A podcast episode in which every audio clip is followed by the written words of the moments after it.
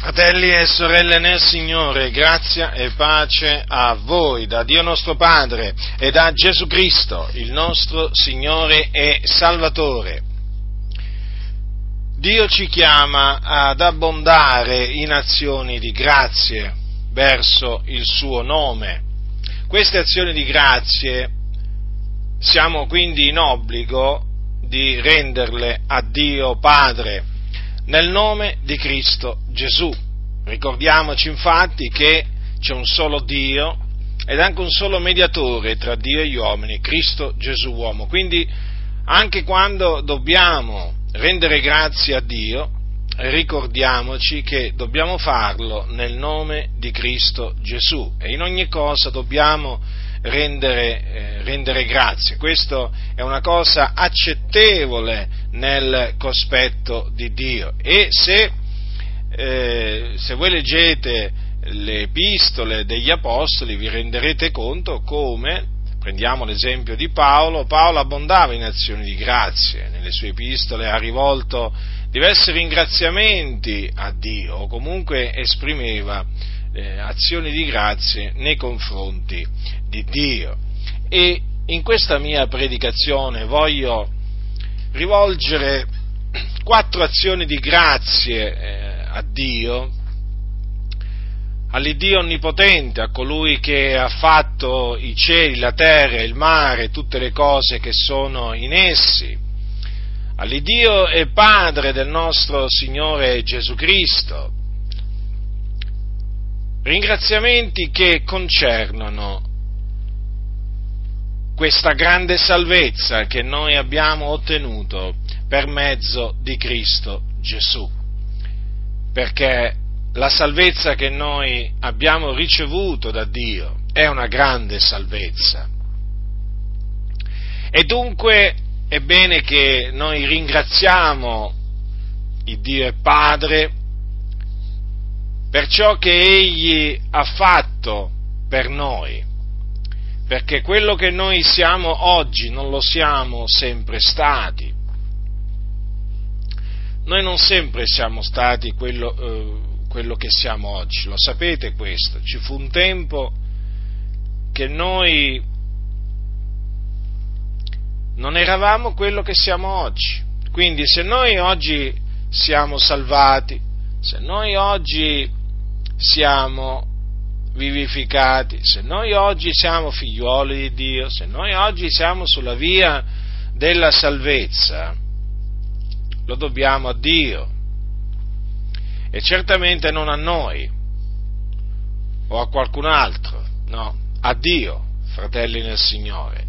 E quindi ricordandoci di quello che eravamo prima di conoscere il Signore, noi siamo in obbligo di rendere grazie a Dio, perché eravamo bensì schiavi del peccato, ma siamo stati affrancati dal peccato e fatti servi della giustizia. Questo è il primo rendimento di grazie che voglio rivolgere a Dio. Quindi per me e per tutti voi che siete in Cristo Gesù, il Figlio di Dio. Eravamo un giorno schiavi del peccato, perché chi commette il peccato è schiavo del peccato. Quindi non eravamo liberi, eravamo schiavi.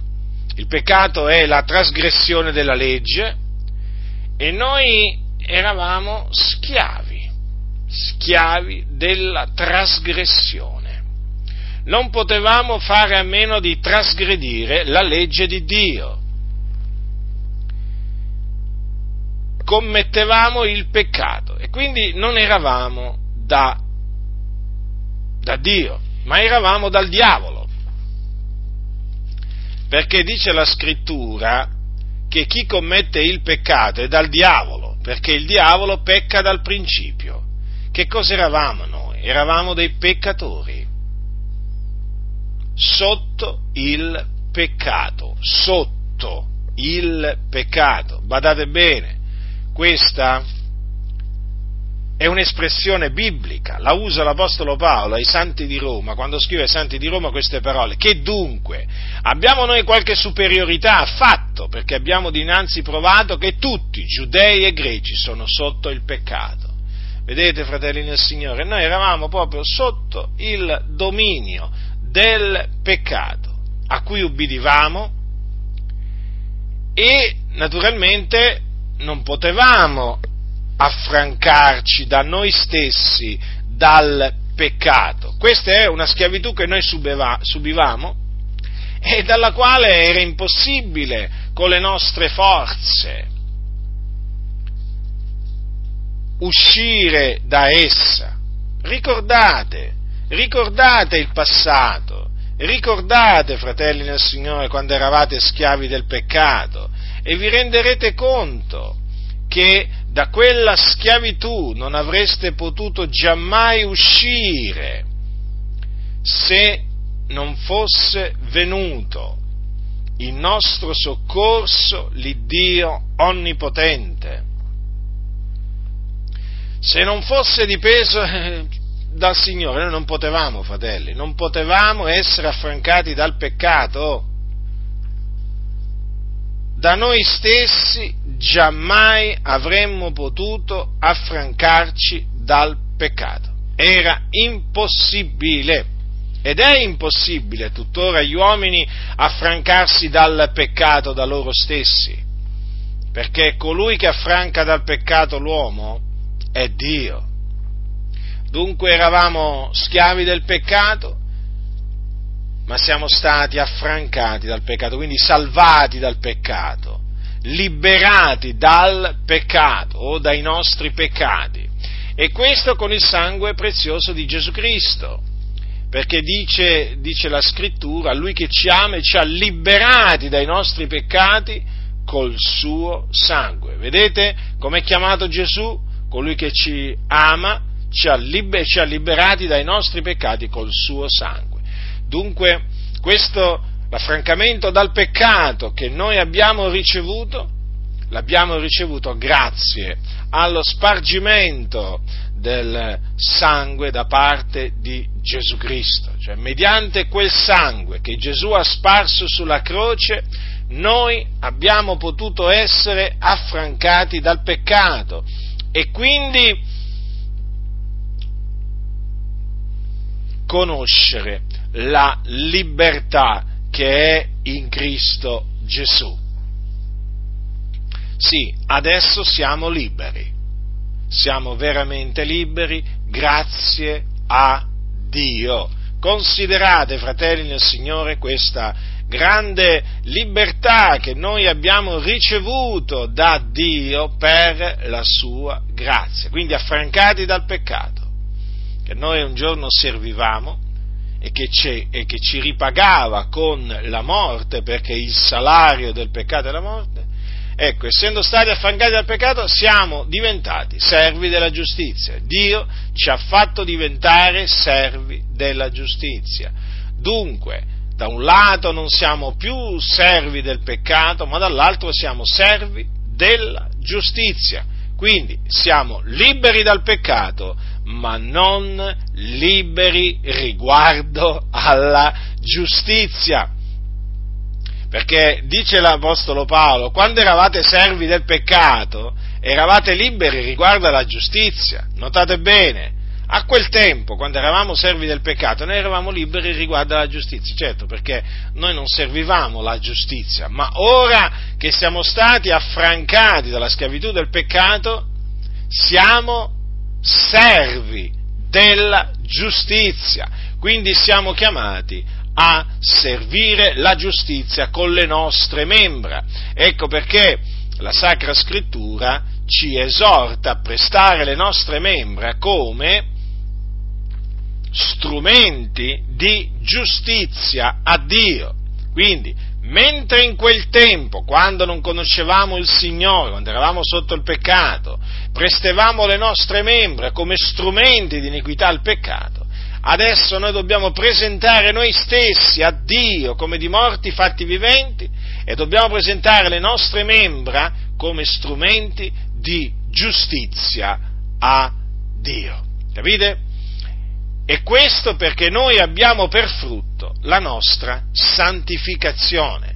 Per cui è servendo la giustizia che noi ci santifichiamo nel cospetto di Dio.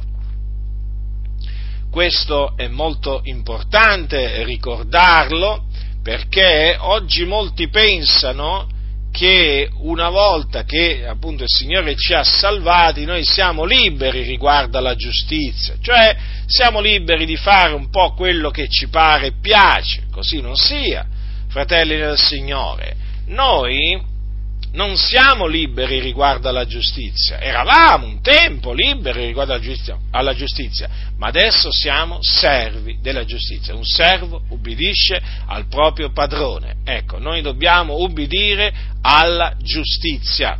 E guai a coloro che pensano di poter trasformare la libertà in occasione eh, della carne, eh? guai a, a coloro che mutano la grazia di Dio in dissolutezza. La loro via mena alla rovina, alla perdizione.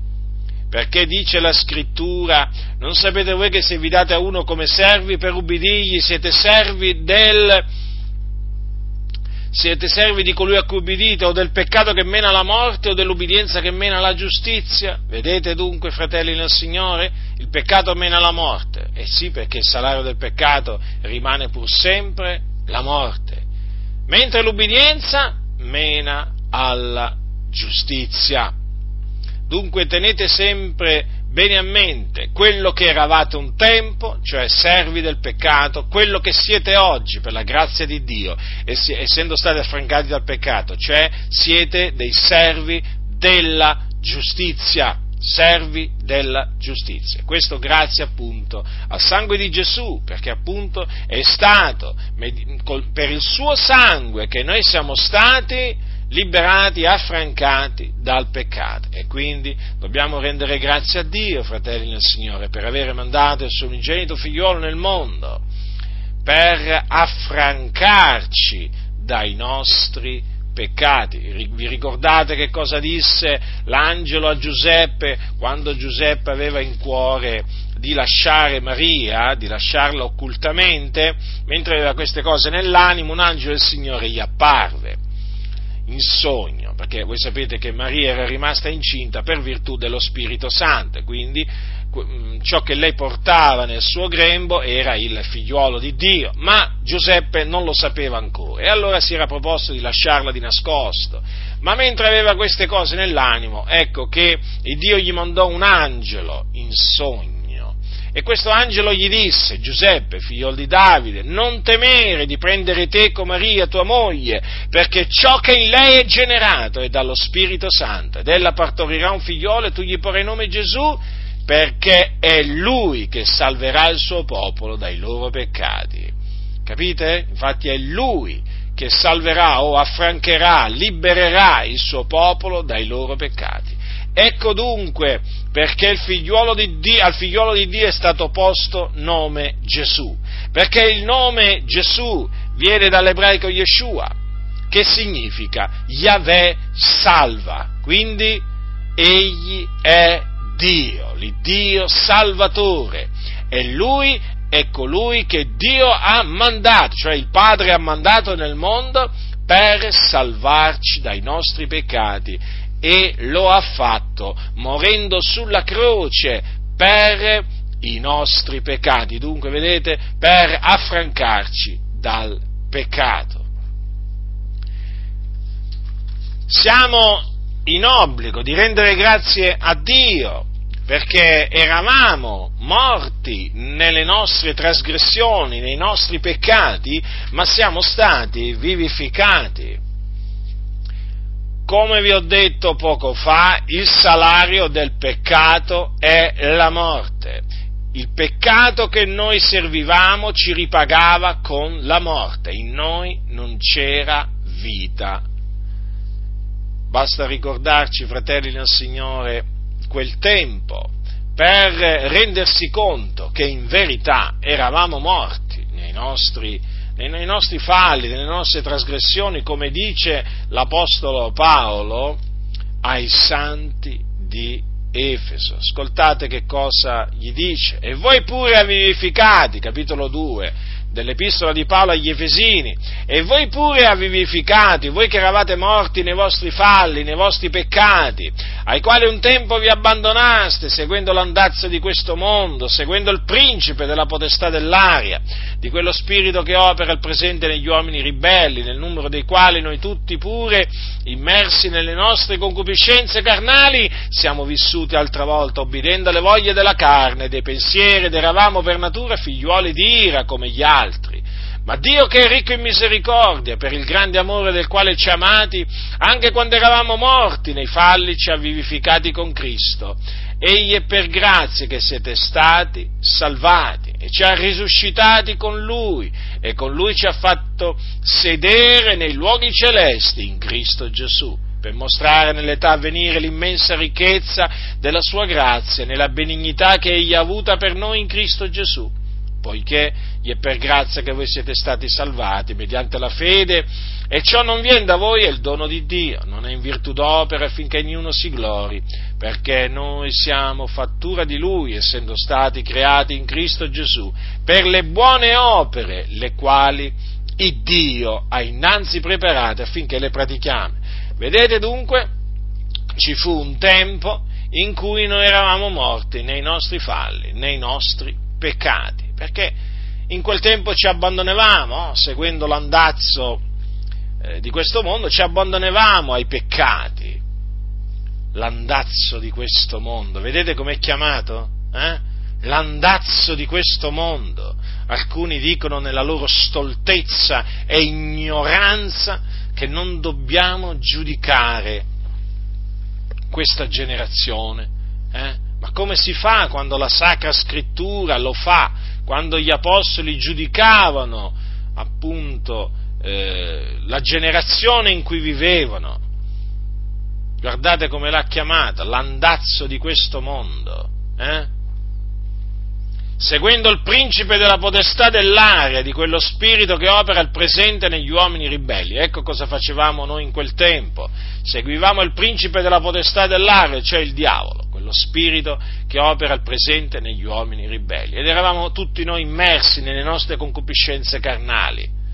Vivevamo ubbidendo alle voglie della carne e dei pensieri, pensieri, sì, malvagi. Eh? La, nostra me- la nostra mente era piena di pensieri malvagi ed eravamo per natura figlioli di ira come gli altri. Ma Dio che è ricco in misericordia per il grande amore del quale ci ha amati anche in quel tempo, quando eravamo morti nei falli, ci ha vivificati con Cristo. Vedete dunque, abbiamo ricevuto la vita. Da che eravamo morti, siamo diventati vivi, perché perché Dio ci ha vivificati con Cristo, ci ha comunicato, trasmesso la sua vita. Nel momento in cui abbia, abbiamo creduto nel Signore Gesù, eh, la vita è entrata in noi. Vi ricordate cosa c'è scritto alla fine, alla fine del, eh, della storia di Gesù di Nazareth scritta da Giovanni, il discepolo che Gesù amava.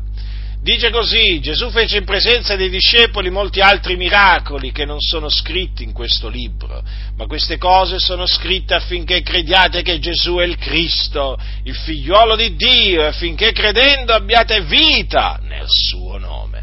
La vita è nel nome del figliuolo di Dio, Gesù Cristo. Lui ha detto io sono la vita. Quindi per avere la vita un morto eh? cosa deve fare? Deve credere nel Signore Gesù Cristo, ma la, la fede però viene da Dio, eh? non pensate che la fede il morto ce l'ha Lui, no, la fede viene, viene anch'essa da Dio, viene anch'essa da Dio, cosa questa naturalmente che molti non accettano nella loro ignoranza. Quanta ignoranza che c'è della parola di Dio in mezzo alla Chiesa, ma quanta, ma quanta! Eh? Molti, fanno, molti, insegnano che la fede è innata nell'uomo. Come la fede è innata nell'uomo? Come è possibile una cosa del genere? Quando l'Apostolo Paolo dice che non tutti hanno la fede, ma se dice che non tutti hanno la fede vuol dire che non tutti hanno la fede. Se c'era scritto tutti hanno la fede, io avrei creduto, eh, se ci fosse scritto tutti hanno la fede, io avrei creduto che tutti gli uomini hanno la fede, ma Paolo dice che non tutti hanno la fede, lo dice ai Tessalonicesi, e quindi non tutti hanno la fede non tutti hanno la fede nel figliolo di Dio. E quindi non, crede, non, credia, non credete, fratelli nel Signore, alle ciance eh, dei cianciatori. Queste cose sono scritte affinché crediate che Gesù è il Cristo, il figliolo di Dio, affinché credendo abbiate vita nel suo nome. Vedete dunque? La vita viene, la vita viene dove c'è la morte, la vita viene quando l'uomo crede che Gesù è il Cristo, il figliuolo di Dio. Questa è la buona novella, che Gesù è il Cristo. E quindi nel momento in cui un uomo crede che Gesù di Nazareth è il Cristo di Dio che è morto sulla croce per i nostri peccati, secondo le scritture, che fu seppellito, che risuscitò dai morti il terzo giorno secondo le scritture, e che apparve dopo essere risuscitato in quel momento, viene vivificato con Cristo, smette di essere morto e diventa vivente, diventa vivente spiritualmente, eh? diventa vivo, ma è indispensabile credere che Gesù è il Cristo per avere vita. Ecco perché predichiamo che Gesù è il Cristo, ecco perché predichiamo la morte espiatoria del Signore Gesù Cristo la sua, e la sua resurrezione dai morti, perché è solamente credendo in Lui che l'uomo ottiene vita, l'uomo che è morto nei suoi peccati. Non ci vergogniamo di questo messaggio, eh, perché è potente a vivificare l'uomo che crede in esso. Io ricordo che è stato quando ho creduto in Gesù Cristo che sono stato affrancato dal peccato, che sono stato vivificato, quando ho creduto in Lui. Quindi ho sperimentato personalmente che cosa significa essere affrancato dal peccato, ricevere vita nel nome del Signore Gesù Cristo. E quindi predico, predico Ge- Cristo Gesù e Lui crocifisso. Oggi molti si vergognano di Cristo, guai a loro, Cristo si vergognerà di loro, sicuro e certo quando io penso che Gesù non si è vergognato di morire sulla croce per noi, eh? per noi che non meritavamo nulla. Gesù, il figlio di Dio, l'unigenito venuto da presso al Padre, il santo, il giusto, Dio benedetto in eterno. Quando io penso che Lui non si è vergognato di morire per me, di versare il suo sangue su quella croce, annoverato tra i malfattori, quando io considero che lui fece quello che fece per amore mio e per amore di tanti altri, eh? Come posso, come posso vergognarmi di proclamare al mondo quello che Cristo ha fatto per me? Come posso vergognarmi di dire al mondo quello che Cristo ha fatto sulla croce, eh? quando è stato per mezzo, de, de, per mezzo, del suo sacrificio che io sono stato affrancato dal peccato, eh? che sono stato vivificato? Guai a me se mi vergognassi dell'Evangelo di Cristo in mezzo a questa generazione storta e perversa, sì, perché noi viviamo in mezzo a una generazione storta e perversa. Chiamiamo questa generazione come la chiamò Gesù, come la chiamò l'Apostolo Paolo, fratelli nel Signore. Non ci vergogniamo di dire quello che Gesù ha detto e quello che gli apostoli hanno detto eh, di questa generazione, che poi è, è, come quella generazione appunto in mezzo alla quale vissero loro. Eh perché tutto il mondo giace nel maligno. Non ci vergogniamo, fratelli nel Signore, anche perché noi facevamo parte di questa generazione storta e perversa, facevamo parte di questo mondo malvagio, corrotto, depravato, facevamo parte, sapete, ma il Signore ci ha scelti di mezzo al mondo, il Signore ci ha tirati fuori, eh? ci ha riscattati dal presente secolo malvagio. Ma noi dobbiamo dire, dobbiamo dire quello che eravamo, eh? dobbiamo dirlo, non ci dobbiamo mica vergognare e dobbiamo chiamare, dobbiamo chiamare il mondo come lo chiama la Sacra Scrittura, come lo chiama la Sacra Scrittura. Non vi fate ingannare da personaggi, individui che non sanno discernere la destra dalla sinistra, che non sono nemmeno in grado di parlare, non sono, non, non sono solamente incapaci di predicare e insegnare, ma sono anche incapaci di parlare, di fare un ragionamento e questi sono, occupano posti altissimi nelle denominazioni e questi ti vengono a dire che noi non dobbiamo giudicare il mondo, nel senso non dobbiamo chiamare questo mondo generazione storta e perversa, mondo di tenebre, eh? non dobbiamo chiamare gli uomini peccatori, non, è come, è come come li dobbiamo chiamare? Ah, ecco, sì, li dobbiamo chiamare fratelli.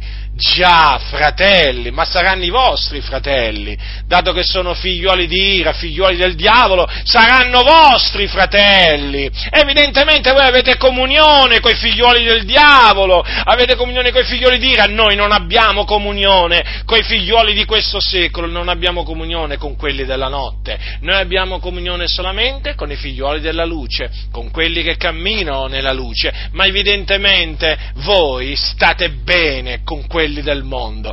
E avete pure il coraggio di presentarvi come cristiani, eh? avete pure il coraggio di dire che siete cristiani, ma quali cristiani? Voi sapete a malapena come si scrive il termine cristiani, ma voi di cristiano non avete proprio niente, il nome, ecco, solo il nome, ma per il resto, quanto alla sostanza, eh, voi siete della notte notte, siete della notte voi, siete della notte, siete figli di questo secolo, parlate come i figli di questo secolo, ragionate come i figli di questo secolo, eh, vi comportate come i figli di questo secolo. E infatti tra le altre cose ci odiate e ci perseguitate, è la dimostrazione che voi non siete da Dio. E difatti voi amate il mondo, volete essere amici del mondo, volete essere rispettati dal mondo. Ed è per questo che non predicate il ravvedimento, non predicate la croce di Cristo, perché voi siete uno con il mondo e per questo noi non abbiamo comunione con voi, benché vi definiate cristiani. Nessuna comunione. Quando vediamo voi, quando sentiamo voi, è come vedere Francesco, il capo della Chiesa Cattolica Romana, è come vedere qualche cardinale, i vescovi, è come vedere un testimone di Geova, è come vedere un mormone, è la stessa cosa, l'unica differenza è che vi fate chiamare cristiani evangelici, ma non siete né cristiani né evangelici, cristiani perché non siete in Cristo, evangelici perché non sapete neppure cos'è l'Evangelo, non sapete neppure cos'è l'Evangelo, infatti non lo predicate, infatti non lo predicate. Quindi, fratelli nel Signore, mi rivolgo a voi che siete in Cristo Gesù.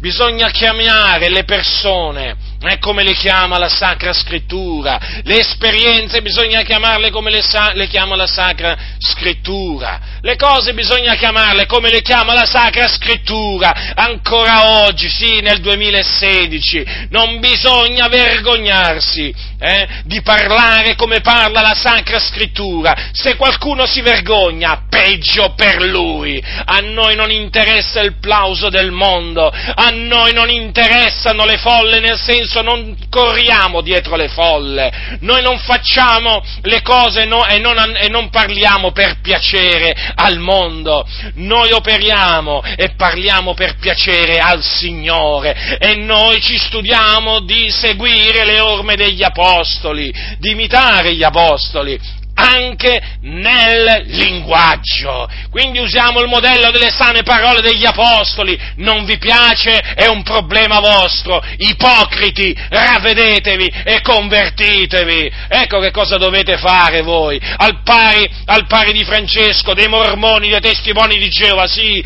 voi cosiddetti cristiani evangelici, eh, che non avete alcun sapore, che veramente mh, mm, odorate di morte perché siete ancora morti nei vostri falli, nelle vostre trasgressioni, vi dovete ravvedere e credere nell'Evangelo di Cristo, convertirvi dalle vostre opere malvagie e fare frutti degni del ravvedimento, altrimenti passerete l'eternità nel fuoco eterno, assieme al diavolo, ai suoi angeli, ecco dove passerete l'eternità.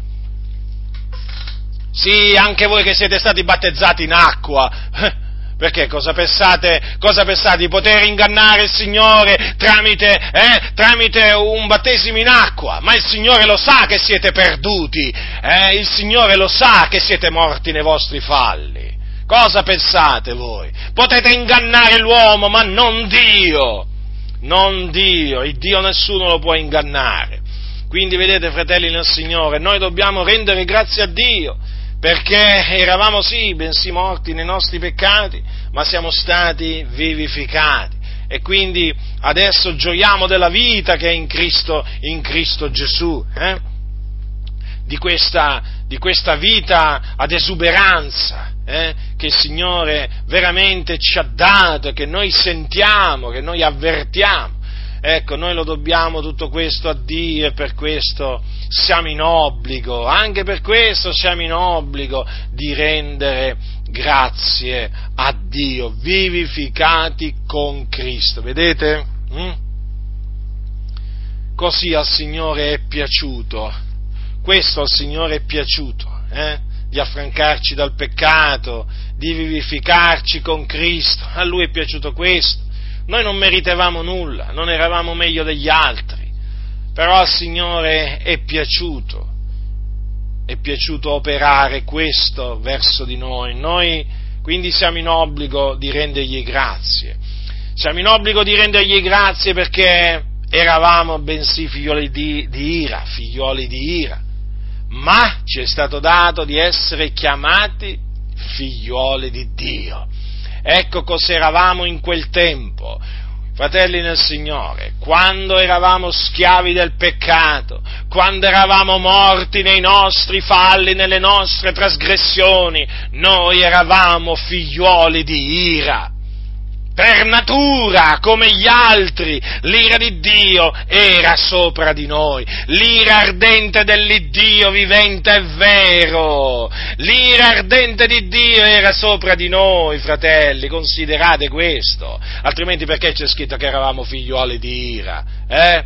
Eravamo veramente sotto l'ira di Dio riflettete, riflettete eh, a queste parole, eravamo per natura figlioli di ira come gli altri eravamo figlioli di ira perché eravamo nemici di Dio, eravamo nemici di Dio nostra, nelle nostre opere, nella nostra mente, eravamo nemici di Dio, ma perché servivamo il peccato, fratelli, perché seguivamo l'andazzo di questo mondo, il principe della potestà dell'aria, eravamo dei ribelli, ci ribellevamo noi a Dio, capite? E allora l'ira di Dio era sopra di noi, era sopra di noi. Ma il Dio nella sua grande misericordia ci ha dato di diventare suoi figliuoli, fratelli nel Signore, ma vi rendete conto? Prima eravamo figliuoli di ira eh, e poi siamo diventati figliuoli di Dio. Eh? Siamo diventati figli di quell'Iddio che avevamo così tanto offeso, disprezzato, eh? rigettato, odiato. Ecco, siamo diventati suoi figlioli per la sua volontà, perché a lui è piaciuto generarci mediante la parola di verità, la buona novella della grazia di Dio, è piaciuto eh, generarci eh, per farci diventare suoi figlioli. Quanto è meraviglioso sapere di essere figlioli di Dio, non più figlioli di ira, ma figlioli di Dio. Siamo diventati figlioli di Dio mediante la fede, la fede nel Signore Gesù Cristo. La fede che viene da Dio, eh, ve lo ricordo sempre, non viene da noi, che hai tu che non l'hai ricevuto Dice così la scrittura, infatti è venuto in casa sua, i suoi non l'hanno ricevuto, ma tutti quelli che l'hanno ricevuto egli ha dato il diritto di diventare figlioli di Dio, a quelli cioè che credono nel suo nome, i quali non sono nati da sangue, né da volontà di carne, né da volontà d'uomo, ma sono nati da Dio. Ecco dunque in che maniera abbiamo siamo diventati figlioli di Dio, credendo nel nome del figliolo di Dio, credendo in Gesù, il Nazareno. Ecco, credendo in Lui siamo diventati figlioli di Dio. Eh, fratelli nel Signore? Siete tutti figlioli di Dio mediante la fede, come dice l'Apostolo Paolo ai Galati, ai santi della Galazia, dice così, dice così, siete tutti figlioli di Dio per la fede in Cristo Gesù, per la fede, senza la fede non si è figli di Dio, si è figlioli di ira. Molti sapete che insegnano che siamo tutti figli di Dio. Allora se, allora, se tutti gli uomini fossero figli di Dio, tutti avrebbero la fede nel figliolo di Dio. Capite?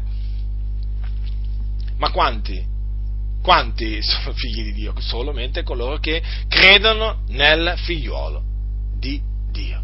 Ah, ti dicono, ma siamo tutti figli di Dio perché ci ha creati uno stesso il Dio. Sì, è vero, ci ha creati uno stesso il Dio, ma non tutti gli uomini sono stati generati da Lui mediante la parola di verità. Perché generati da Lui mediante la parola di verità di Sua volontà, peraltro, molto importante questo, sono solo coloro che hanno la fede nel, nel figliolo di Dio, quindi che credono che Gesù è il Cristo. Perché badate bene, avere fede nel Signore Gesù Cristo non significa mica credere che Lui è esistito. Sapete quanti credono che Gesù è esistito e sono figli del diavolo? Credono che Gesù è esistito, ma sono figli del diavolo. Sì, sì, Dicono sì, storicamente Gesù è esistito, un personaggio di nome Gesù, certamente, non neghiamo, non neghiamo la sua esistenza, eh? era un bravo uomo, fece delle opere potenti, eh? disse delle cose, eh, diciamo, più o meno condivisibili, perché poi parlano così, costoro, eh? Però non credono che Gesù è il Cristo, il figlio di Dio, che è morto sulla croce per i nostri peccati e che è risuscitato il terzo giorno. Non ci credono e quindi non hanno la fede nel figlio di Dio e quindi non sono figli di Dio. Cosa sono? Sono figlioli di ira, figlioli di ira! Coloro che non hanno la fede nel figliolo di Dio, fratelli, sono figlioli di ira, sappiatelo, giudei, greci che essi siano. Capite? Non vi fate ingannare da coloro che dicono che tutti gli uomini sono figli di Dio. Non è assolutamente così. Tanto è vero che quando Giovanni dice è venuto in casa sua e i suoi non l'hanno ricevuto, poi cosa dice? Ma a tutti quelli che l'hanno ricevuto, cosa significa? Che a quelli che l'hanno ricevuto eh, egli ha dato il diritto di diventare figlio di Dio, ma a quelli che non l'hanno ricevuto eh, non, non, è stato dato questo diritto. Quanti oggi, quanti oggi non, non credono nel Signore Gesù, non ricevono il Signore Gesù Cristo, eh? non lo ricevono per quello che è, non lo accettano per quello che è. Ah sì, ma io credo in Gesù, ti dicono. Poi dopo, nel momento, cui, nel momento in cui, tu gli chiedi, ma tu credi che egli è il Cristo, il figlio di Dio, morto sulla croce per i nostri peccati, ma risuscitato il terzo giorno secondo le scritture? Ah no, quello no, è tutto da vedere. Beh, la morte, sì, può essere, eh, che sia morto, sì, però bisogna vedere questo discorso della morte spiatoria, eh, capite? Quando cominciano a parlare così, è evidente che non credono che Gesù è morto per i nostri, per i nostri peccati. Poi quando si va alla resurrezione ti fanno anche lì discorsi strani, ma la, i Vangeli dicono così, però sai, ho letto da qualche altra parte che sai, ho letto un libro che dice che la resurrezione bisogna intenderla in senso metaforico, allegorico, chiaro, uno che ti parla così, ma è evidente che non crede che Gesù Cristo è risuscitato dai morti. Quindi badate bene che credere nel nome del figlio di Dio non, non, non significa eh, credere, credere, semplicemente che lui è esistito. Quanti ci credono che è esistito ma non credono che è il Cristo? Cioè, bisogna, bisogna credere che credere nel figlio di Dio, allora, credere nel figlio di Dio significa credere che Gesù è il Cristo. Capite? E quindi che è morto per i nostri peccati secondo le scritture. Lo ripeto, fratelli del Signore, lo ripeto perché questo è l'Evangelo della grazia di Dio, che fu seppellito e che risuscitò dai morti il terzo giorno secondo le scritture e poi apparve. Capite che cosa significa credere nel nome del figliolo di Dio? Ecco, allora, noi avendo creduto nel nome del figliolo di Dio, siamo diventati figlioli di Dio. Una cosa meravigliosa questa, e a questo siamo stati, siamo stati predestinati, perché siamo stati predestinati ad essere adottati eh, da Dio, per mezzo di Gesù Cristo, come suoi figlioli. Quindi, Noi siamo figli di Dio per adozione, infatti, infatti lo spirito che, eh, che Dio ha mandato nei nostri, nei nostri cuori è chiamato, è chiamato, lo spirito d'adozione ed è appunto eh, per lo spirito d'adozione, che è lo Spirito Santo, che noi gridiamo Abba Padre. Ecco perché possiamo rivolgerci a Dio chiamandolo, eh, chiamandolo Padre.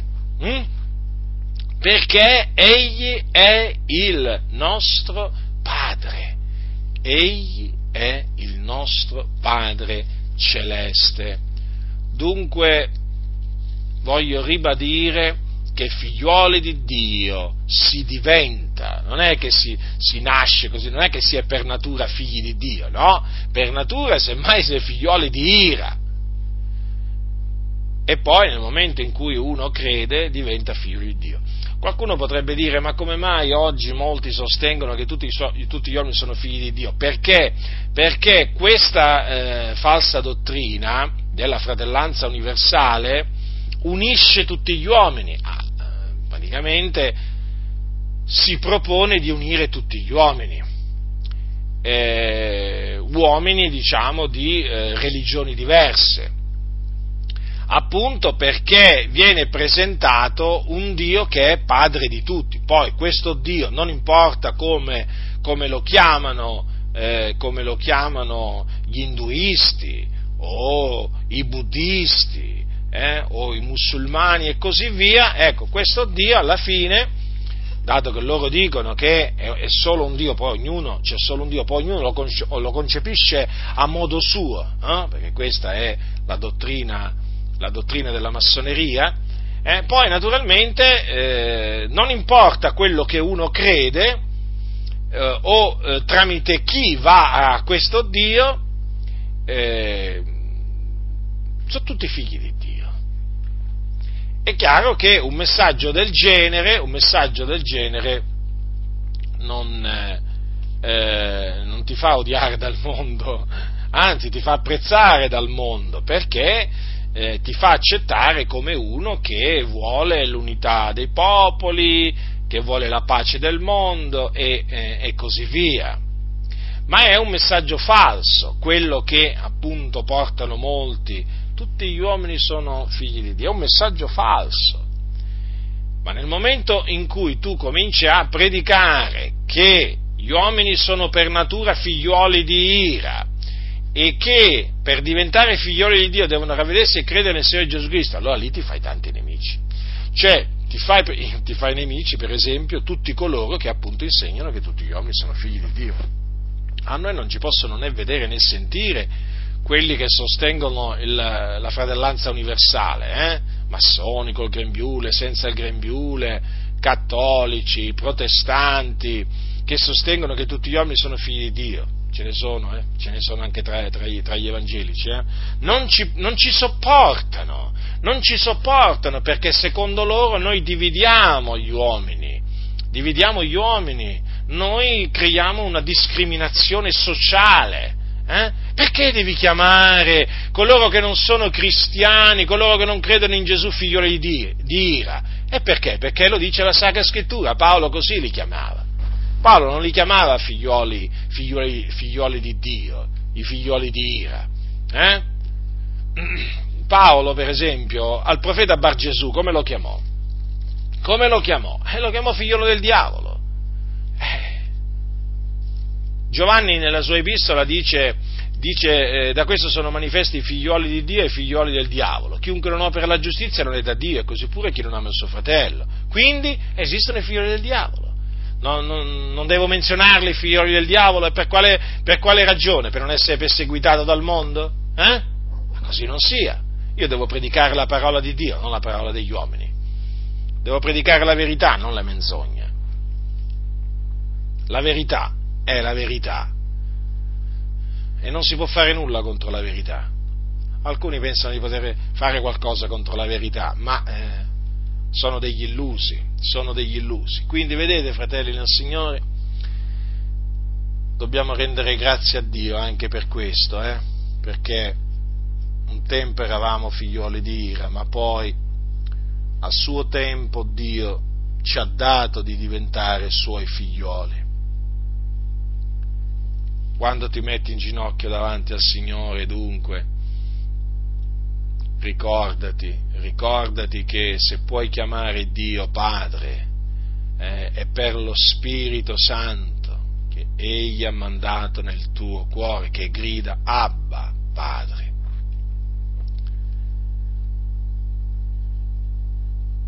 e che sei diventato figliolo di Dio mediante la fede nel Signore Gesù Cristo, non per tuoi meriti personali e non perché eri meglio di altri, non meritavi niente neppure tu, ma il Signore di sua volontà ti ha voluto generare mediante la parola di verità affinché tu fossi un suo figliuolo o una sua figliuola e quindi mostrati riconoscente verso Dio. Ricordati quello che eri in quel tempo, quando eri senza Cristo e senza Dio nel mondo. Ricordati di quello che eri agli occhi di Dio quando servivi il peccato, quando eri morto nei tuoi peccati, eri un figliuolo di ira. E adesso non lo sei più, quindi ringrazia Dio e vivi in maniera degna di Dio. Perché dobbiamo vivere in maniera degna di Dio, fratelli nel Signore. Eh? Dobbiamo badare alla nostra condotta, perché Dio è santo e Lui esige da noi una condotta santa. Dobbiamo ringraziare Dio, fratelli, anche perché in quel tempo eravamo sulla via che mena alla perdizione, ma Dio ci ha fatto trovare la via che mena alla vita. Eravamo dunque in quel tempo dei peccatori, morti nei nostri falli, nelle nostre trasgressioni, con l'ira di Dio sul nostro capo e camminavamo su una strada, eh, su una strada larga. Eh sì, camminavamo su una strada su una strada spaziosa che è la via della perdizione. via della perdizione perché mena alla perdizione.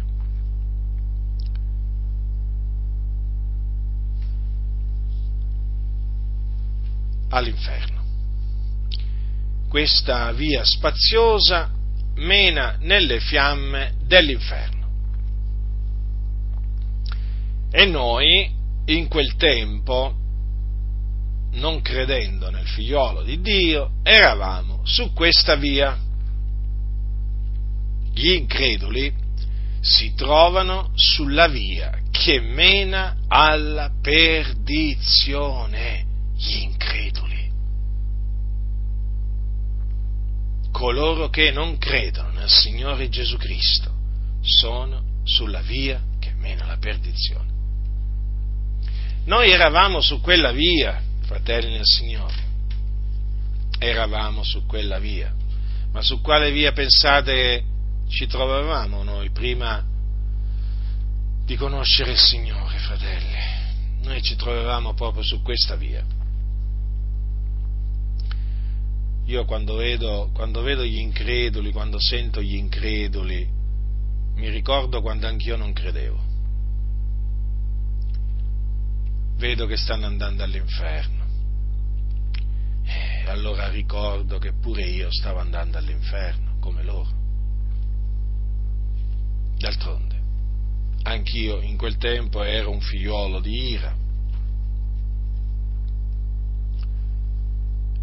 Questa via spaziosa, dove sono in molti, la maggioranza degli uomini, eh, camminano su questa via, mena dopo la morte in un luogo di tormento, nel cuore della terra, che si chiama in greco Hades, in ebraico Sheol,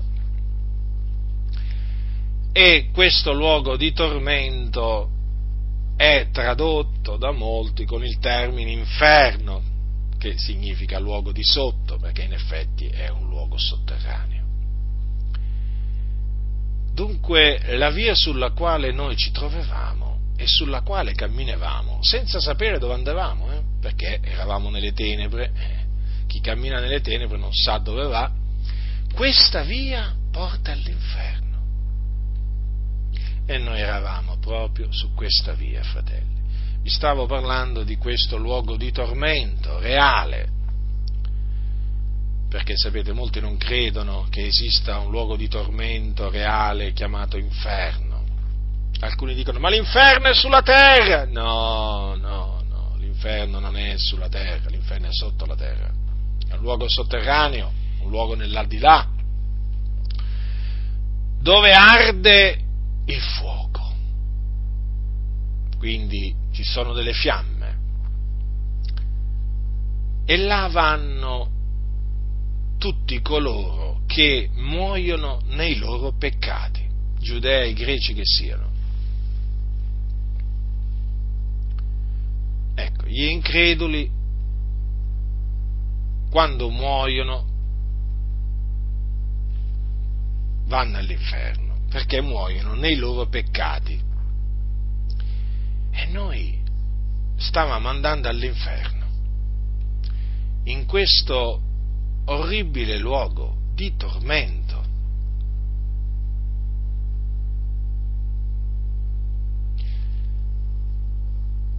Meritevamo eh, di andare all'inferno senza ombra di dubbio. Se qualcuno mi domandasse, ma tu meritavi di andare all'inferno in quel tempo? Ma certo che meritavo di andare all'inferno. E che avevo fatto per non meritarmi l'inferno? Avevo fatto tutto quello che potevo fare, o comunque avevo fatto, o comunque ero quello che ero per andare all'inferno. Ero un peccatore. Ma il Signore è stato misericordioso verso di noi, è stato buono verso di noi, perché ci ha salvati. ci ha fatto abbandonare la via che mena alla perdizione e ci ha messo sulla via che mena alla vita, cioè la via che mena nel regno dei cieli, che è la via della salvezza. Pensate, da che in quel tempo eravamo su quella via spaziosa che mena all'inferno, un giorno ci siamo ritrovati per la grazia di Dio, per la volontà di Dio, su una via angusta che mena nel regno dei cieli. È la via della salvezza e sono pochi quelli che la trovano. Sono pochi quelli che la trovano. Sapete perché sono pochi? Gesù l'ha detto allora, pochi sono quelli che la trovano. Ascoltate le parole di Gesù. Entrate per la porta stretta, perché larga è la porta e spaziosa la via che mena alla perdizione, e molti sono quelli che entrano per essa. Stretta invece la porta ed angusta la via che mena alla vita, e pochi sono quelli che la trovano. Dunque Gesù lo ha detto chiaramente, fratelli, che sono pochi. Vi ho domandato prima, sapete perché sono pochi quelli che la trovano? Perché sono pochi gli eletti. Sono pochi gli eletti, cioè coloro che sono stati eletti a salvezza fin dal principio. Sono pochi. E noi quindi, essendo tra coloro che sono stati eletti a salvezza fin dal principio, siamo in obbligo di rendere grazie a Dio per mezzo di Cristo. Ecco dunque perché un giorno ci siamo ritrovati sulla via, me, sulla via della salvezza. Perché noi siamo gli eletti di Dio e quando dico noi non intendo dire, eh, non intendo dire solamente coloro che sono con noi fisicamente o che conosciamo noi personalmente, no. Intendo dire naturalmente tutti coloro che sono figliuole di Dio. E Dio conosce, Dio conosce i suoi, perché gli eletti di Dio sono in Africa, sono in Sud America, sono in Centro America, sono nell'America del Nord, sono in Europa, sono in Russia, sono, sono insomma, sono dappertutto, capite? No, perché alcuni ci accusano dicendo, ah, loro loro si credono i soli eletti. No, attenzione, non siamo settari e condanniamo il settarismo. Gli eletti sono ai quattro canti della terra. Noi ne conosciamo una piccolissima parte, ma una piccolissima parte. Ma la maggior parte degli eletti noi non li conosciamo considerate un po' voi, stiamo parlando proprio di tutta la terra qua, eh. Infatti quando Gesù ritornerà, cosa c'è scritto? Dice, sono parole di Gesù queste, allora apparirà nel cielo il segno del fiol dell'uomo ed allora tutte le tribù della terra faranno cordoglio e vedranno il fiol dell'uomo venire sulle nuvole del cielo con grande potenza e gloria e manderà i suoi angeli con gran suon di tromba a radunare i suoi eletti dai quattro venti, dall'un capo all'altro dei cieli. E quindi noi, per la grazia di Dio, siamo tra gli eletti, ci troviamo in questo angolo della terra che si chiama Italia, ma ci sono, ci sono eletti di Dio anche nelle altre nazioni, capite? Allora, eh, sono pochi, sono pochi gli eletti, eh, come sono pochi in Italia, sono pochi anche fuori dall'Italia. D'altronde le parole di Gesù sono veraci e fedeli eh, dappertutto, dappertutto. Dunque sono pochi gli eletti e gli eletti sono quelli che appunto trovano la via che mena alla vita. La trovano appunto perché essendo che Dio li ha eletti a salvezza, gli fa trovare, gli fa trovare la via la via della salvezza, la via che mena, che mena, alla vita. Quindi non dipende né da chi vuole né da chi corre, ma da Dio che fa misericordia.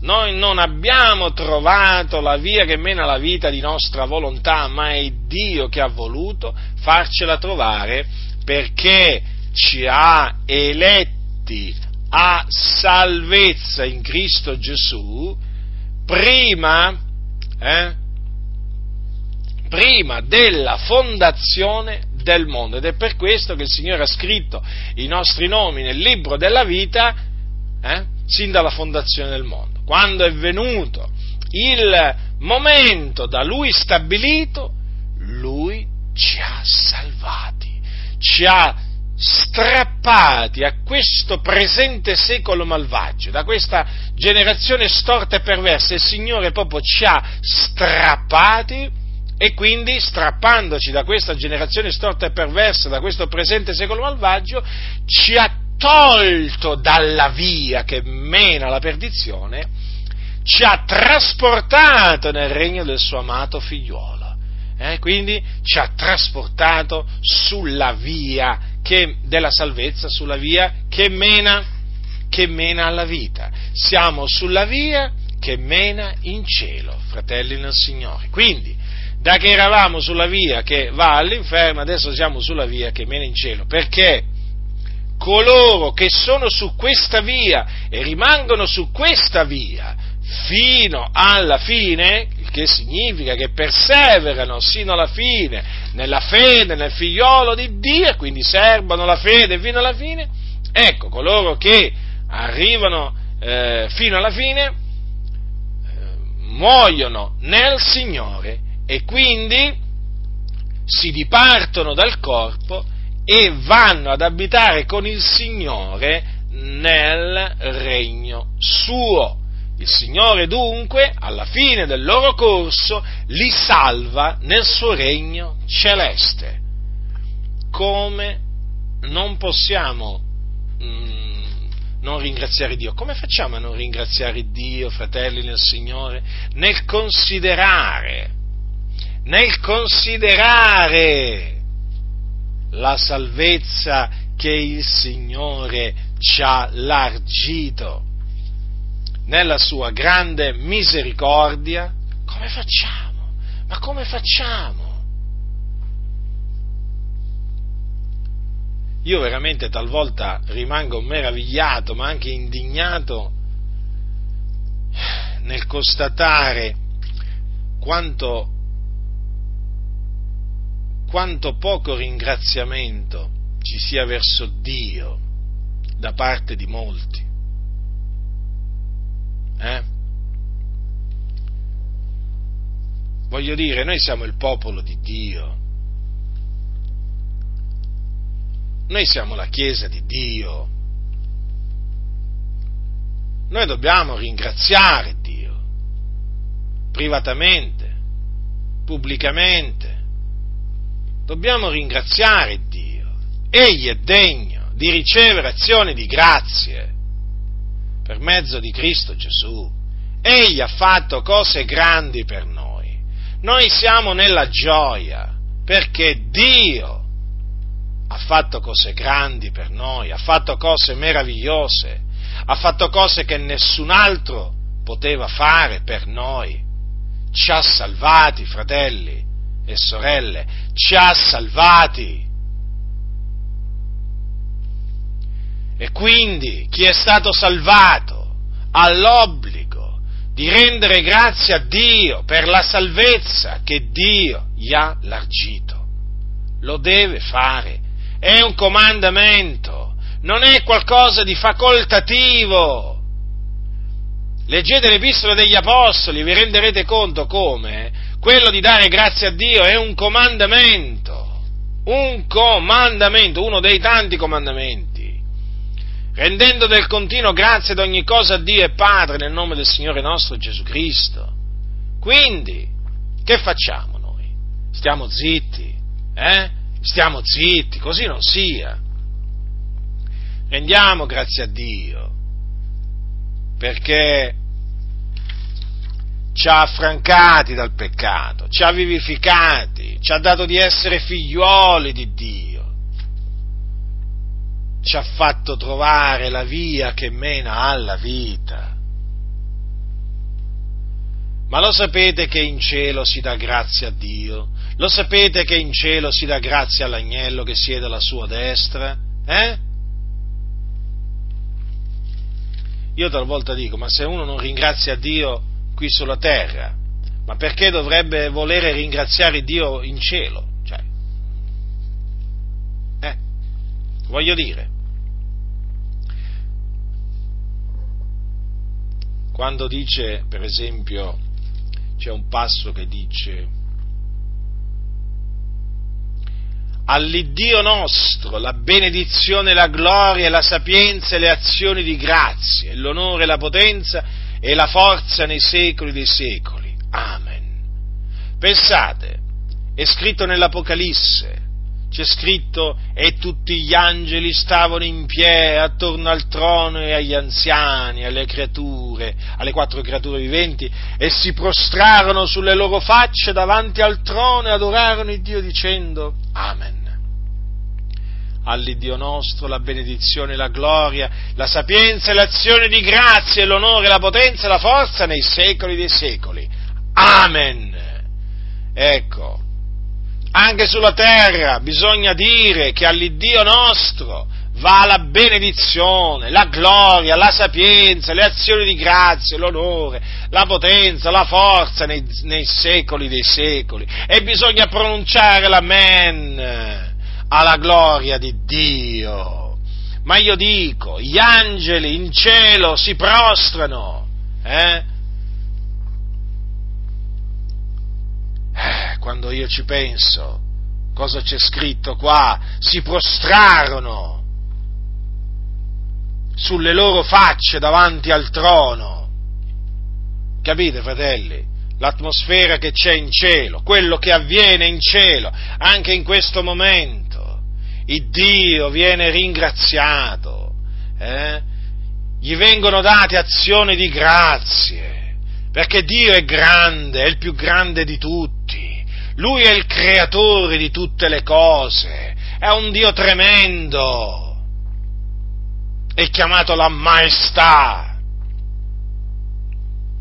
E Gesù Cristo, il figlio di Dio, il nostro Signore e Salvatore, è alla sua destra, dove intercede per noi e dove anche lui riceve azioni di grazia, anche lui riceve la gloria, anche lui, anche lui riceve la lode, anche lui viene adorato. Quindi consideriamo quello che avviene in cielo, fratelli, e ringraziamo il Dio qua, su questa terra, in questa valle di lacrime, in questi pochi giorni di pellegrinaggio che ci rimangono da, da passare sulla terra. Ringraziamo il Dio Ringraziamo il Dio per mezzo di Cristo, per le grandi cose che Dio ha fatto. Se tu puoi dire che Dio ha fatto cose grandi per te, se tu puoi dire il Signore mi ha salvato, eh, devi ringraziarlo, devi ringraziarlo non ti devi vergognare di ringraziare il Dio, capisci che lo devi ringraziare, perché Lui ti ha donato la salvezza, ti ha donato qualcosa che tu non meritavi, ricordati, la vita eterna è il dono di Dio in Cristo Gesù nostro Signore, lo meritavi forse? Meritavi questo dono? No, non lo meritavi come non lo meritavo neppure io, e allora che si fa quando si riceve un dono? Eh, cosa si fa? Eh? Quando ricevi un dono da, da, tuo marito, da tua moglie, da tuo figlio, da tuo, da tuo nonno, da tua nonna, che fai? Che fai? La prima cosa che dici è grazie. Magari dici, aggiungi anche che sorpresa. E allora voglio dire, noi che abbiamo ricevuto da Dio un giorno questa così grande salvezza. Dobbiamo dirgli grazie sempre, del continuo, del continuo. Dobbiamo dire grazie, oh Dio, per averci affrancati dal peccato, per averci vivificati, per averci dato eh, di essere chiamati tuoi figlioli e per averci messo sulla via della salvezza. Grazie a Dio! Diceva l'Apostolo Paolo, ringraziato sia Dio del suo dono ineffabile. Vi ricordate queste parole dell'Apostolo Paolo? Sono scritte, sono scritte nella sua seconda epistola eh, ai Corinti. Ringraziato sia Dio del suo dono ineffabile. Che faremo noi? Che faremo noi davanti al suo dono ineffabile? Che faremo? Staremo zitti? Eh? Io credo, io credo che c'è molta irriconoscenza verso Dio. Eh? Purtroppo. E questo mi rattrista. Ringraziano gli uomini molti, ma non Dio. Eh? Che ci ha dato veramente questa così grande salvezza. Dobbiamo ringraziarlo. La Chiesa deve imparare ad abbondare in azioni di grazia verso Dio. Naturalmente deve ringraziarlo non solo per, per la grande salvezza che Dio ci ha dato in Cristo Gesù, naturalmente deve ringraziarlo per ogni cosa, per ogni cosa, per il cibo quotidiano, per, per i vestiti che, che, che, uno indossa, anche per quelli dobbiamo ringraziare Dio. Eh?